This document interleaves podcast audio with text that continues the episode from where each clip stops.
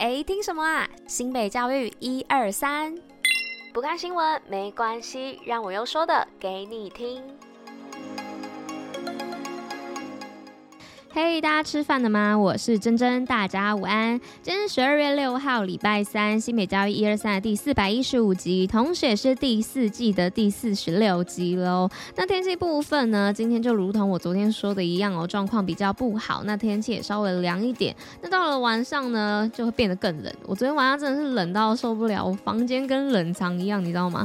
我想开暖气哦，结果暖气开了之后，发现它吹出来的是冷风，超惨的。然后今天早上。我六点多的时候，不知道为什么房间的警报器突然响起来，然后六点多就被吵醒，整个睡眠状况很差，因为太冷了。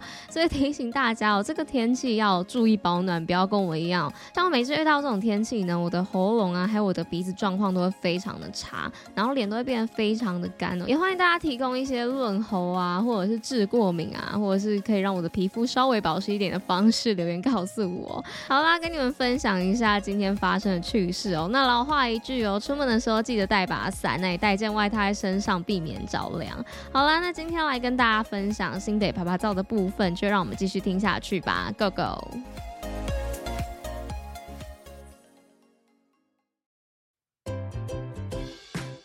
新北趴趴照。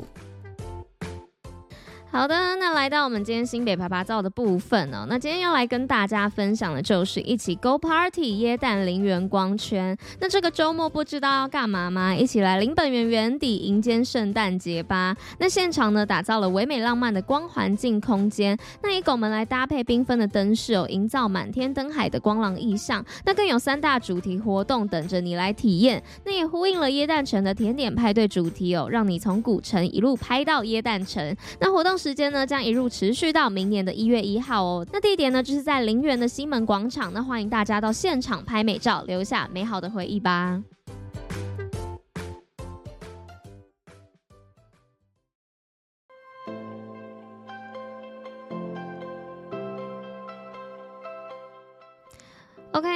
今天新闻分享的部分。那首先今天要分享第一则新闻呢，是双溪高中地方学有创意，带青山国中师生漫游双溪。那为了因应课程多元化，双溪高中呢，于十年前就开设了地方学的课程漫游双溪。那将学校周遭地区的人文历史演变呢，生活文化特色以及自然环境风景，介绍给每一位来到双溪高中生活和学习的同学。那日前呢，系指青山国中师生来到双溪哦，就借由地方学课程，了解到双溪的一景一物。那再来第二则新闻呢，是发展特色课程十九校获教学卓越金质奖。那有教育界奥斯卡之称的一百一十二年教育部校长领导卓越奖呢，在日前揭晓。那共有二十位校长呢获得校长领导卓越奖，教学卓越奖则有十九个团队获得金质奖，二十一个团队获得银质奖。那新北市呢有四位校长获得殊荣哦，居全国第一。那教育局长表示呢，新北市长期深耕学校多元的学习课程，那也鼓励学校。以学生为主体哦，引入社区资源，那系统化来发展特色课程，并兼顾学生基本学历以及学以致用的能力。那接着第三则新闻呢，是符合办加速器竞赛，鼓励学子创新创业。那新北市符合国中呢，为了培养国中生创新创业的思维，那办理了第三届新北加速器创新创业的提案竞赛。那日前呢，邀请教育局及评审呢共同参加颁奖典礼，那也一起提供各参赛队伍提案的建议，那完善同学的科技创新思维以及建构的能力。那教育局表示呢，每一个孩子都是独特的，而且天赋异禀。那大人的责任呢，就是搭建一个舞台，让同学们能够尽情的挥洒。那计划至今呢，虽然已经告一段落，但教育局呢也不会让这个极富意义的活动贸然终止。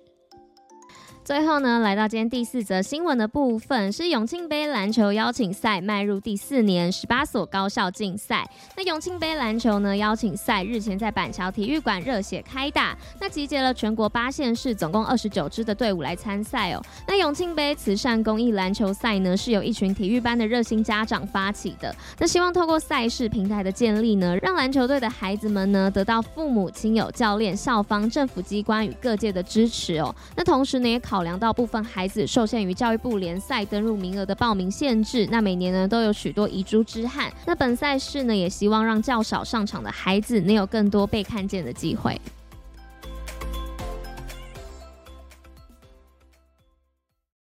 今天五四三什么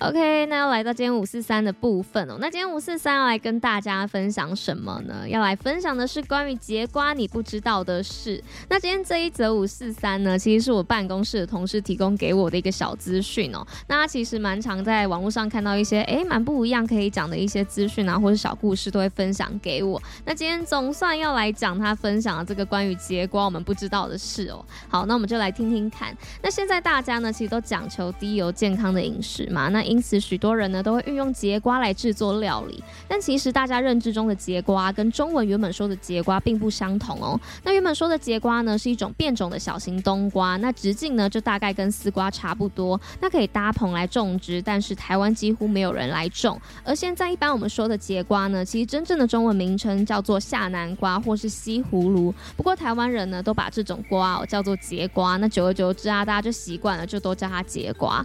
那节瓜呢是南瓜的变形栽培种，那在欧美呢是夏天才会出产的瓜果蔬菜哦，所以又叫做夏南瓜。不过台湾的气候形态啊跟欧美不同，那在台湾呢，节瓜的播种期是在每年的九月到隔年的三月哦。那播种后呢，到采收第一条瓜呢，只需要三十四天到四十四天哦。也就是说，在台湾呢，大约十月开始就会有节瓜，那一路到隔年的四月，而二月到三月呢是节瓜的出果高峰期。那一般人呢可能会以为节瓜只能用来做地中海式的料理。但其实就算是在地中海地区哦，节瓜的引进呢，也是大航海时代以后的事情了。那跟所有的南瓜一样啊，节瓜是原产于北美洲的作物，那被欧洲人引种到世界各地之后，就被融入到各地的料理当中了。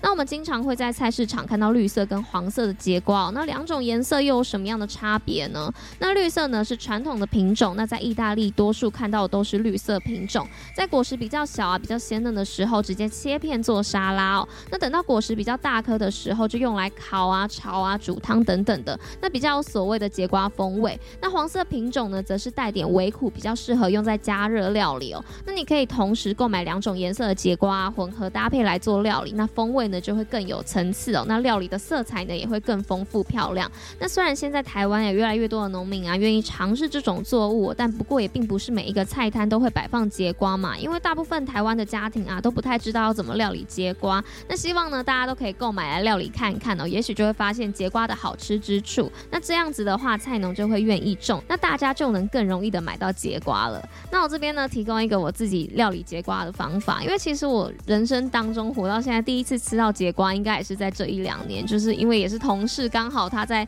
做料理，然后他就买节瓜来就是做给我吃，我意外吃到之后觉得哎、好好吃哦。那他使用的这个料理方式呢，就是用烤的，那平常也可以用煎的，其实你就加一点橄榄油或是一般的油下去煎一煎，它其实加点呃胡椒粉，调一点盐就很好吃了。它其实不用做过多的调味，就很有它本身的口味在了。所以提供大家啦，那也让大家可以有机会去买来尝试看看哦。好的，那以上的就是今天跟大家分享的节瓜故事哦。那今天新北教育一二三的第四百一十五集就到这边啦，那我们就明天见喽，大家拜拜。